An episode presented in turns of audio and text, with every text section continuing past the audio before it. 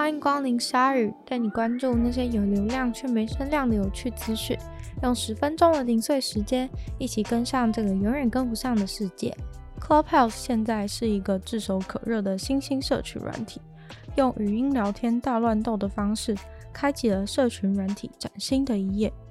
在大家抢着跟别人要邀请码，成为 elite 的同时，这个 app 也马上吸引了非常多的中国人加入。想想大家肆无忌惮的在各式各样的房间里面谈论任何事情，绝对是个思想意见交流的殿堂。不过很可惜的，对于中国人来说，这个殿堂就在昨天结束了。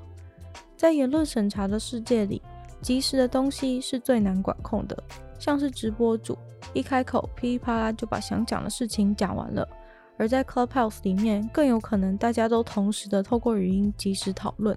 这完全是个天网的大漏洞，在这里面，中国人畅聊政治议题，包括新疆维吾尔族的集中营，还有台湾独立跟香港国安法这些禁忌标题的聊天室，成为了 Clubhouse 在中国的一大卖点。有一个讨论中国与台湾政治制度的聊天室，在星期天就吸引了七百多人在里面大聊特聊。有些中国人甚至愿意花六十块美金，就是为了加入 Clubhouse 聊这些内容。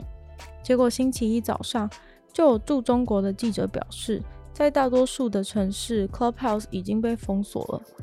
微信的朋友圈里面充满了关于 Clubhouse 被封的贴文。快乐的自由时光总是过得特别快，而 Clubhouse 之所以如此特别无法无天，是因为不同于其他被挡在墙外的软体，像是 Facebook、YouTube，总是留下许多记录。Clubhouse 里面讲的内容完全不会被储存下来，当下不仅抓不到，事后也无从查起，自由的令某些人颤抖。不过提醒大家，这也是个非常耗时间的社群软体，听别人聊天、发表高见，听着听着，很可能就凌晨四点了。很快又会有新的社群来出现，大家敬请期待喽。土壤里面的事情，谁会最清楚呢？当然是把根像网子一样布满土壤的植物。科学家当然发现了这一点，所以就请植物来当侦测器了。现在科学家已经请到了厉害的土壤专家菠菜，他们会在土壤有异样的时候触发，科学家们就会收到菠菜的 email。虽然这一切听起来都太像未来了，但是这是真的。透过奈米科技，麻省理工学院的工程师成功的把菠菜转化成侦测器，让菠菜可以检测土壤里面有没有爆裂物质。这些植物有办法用无线的方式传达讯息给科学家。当菠菜的根在地底下检测到硝基芳香化合物，也就是很多爆裂物都有的成分的时候，植物叶子上的奈米碳管就会自己发射一个讯号。讯号发出来以后，就会被监测的红外线相机接收，然后寄送警告的 email 给科学家。这个实验其实不只是为了防止土壤中的爆裂物，而是一个大规模关于把电子系统和植物结合运作的研究。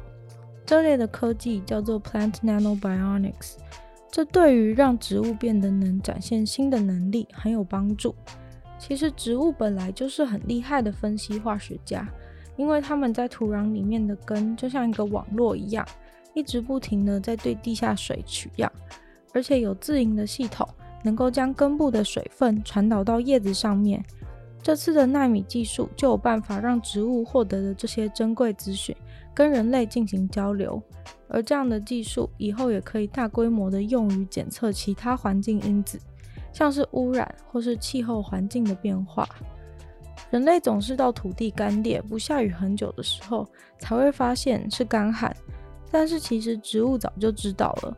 所以，如果人类能够跟植物沟通的话，很多资讯都能够及早拿到。为什么所有有两个平行的圆点下面再加另一个形状的东西看起来都像是人的脸呢？我小时候以为只有我这样，还以为自己病了。不过原来。这对人类来说是非常自然的现象，叫做脸的空想性错视。这个跟我们的脑是怎样运作有很大的关系。新的研究指出，当我们的脑接收到假的脸和真的脸的时候，竟然经历了同样的一个视觉机制去读取。在网络上，不管是路上观察学院，还是 Reddit 或是 Flickr，上面都充满了长得像脸的东西的照片，大家都觉得很可爱、很有趣。但这些东西不只是长得像脸而已，不同像脸的东西，其实也都传达着不同的感觉和个性。像是看到房子上的窗户，会觉得好像有双眼睛在盯着你看。但是为什么这种脸的空想性错置会发生呢？原因是因为人脑在辨识脸部的时候，都是习惯从两个眼睛和嘴巴的部分作为重点的辨识部位，所以相对位置只要类似于眼睛、嘴巴的东西，都会被脑用脸的方式去理解。关于人脑的脸部辨识，其实还有很多分支的研究，如果大家有兴趣的话，下次再介绍吧。美国有一位女子，即使待在家里，却担惊受怕。原因是因为有一天有一个男的无缘无故就拿大锤子殴打她，但是却没有受到法律的制裁而被放走了。那个无故攻击她的男人最后跟她说的话是：“我有一天一定会把你跟你的狗杀死。”现在攻击的男人已经走出监狱，女子也只能自己小心注意，带着防身武器和希望过活。这整件怪事的发生，其实是源自于被告权利法，还有疫情。在二零一六年，陪审团就以十比二的票数判被告第二级攻击伤害。当时男子被判了将近六年的监禁，但是去年这个判决，因为美国最高法院宣布不能再让陪审团在没有一致通过的情况下就定罪，而之前的票数因为是十比二，而不是一致通过。所以就需要重审，结果近期因为疫情影响，受害女子在重审开庭四个月前，就通知法院说，她不愿意在没有戴口罩的情况下去开庭，因为她害怕染病。结果被告就马上去申请，要求受害女子开庭时不要戴口罩。那因为前面提到过的被告权利法，所以被告有权利要求原告跟他面对面。而这个面对面似乎隐含着必须露出完整脸部的意思，可能法官是这样理解的，所以就要求女子必须不戴口罩出庭。但是女子因为考虑到她的父母都超过六十五岁，属于高风险的族群，所以她没办法冒着没戴口罩开庭，被感染之后回来传染给爸妈的风险。她有询问过能不能提供一个透明的口罩。这样子，被告能够看见他，他也能够戴口罩。但是检察官跟他说，就算定了，也来不及在开庭前送到。于是这名女子真的没有去开庭，因为法官就是要求她不要戴口罩。事后法官说，他完全不知道女子对于不戴口罩有安全性考量的事情。然后就因为女子没有出庭作证，那位攻击她的男人就直接开开心心的走出大牢了。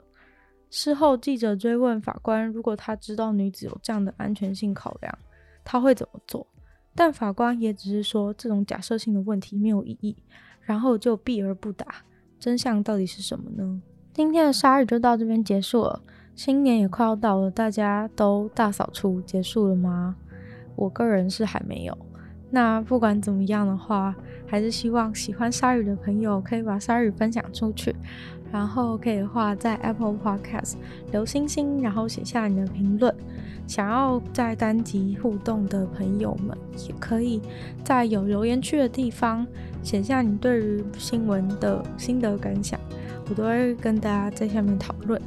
那可以留言地方，像是 YouTube、LVRY 或是 Mixer Box 都有对于单集的评论区，所以希望大家可以多多利用。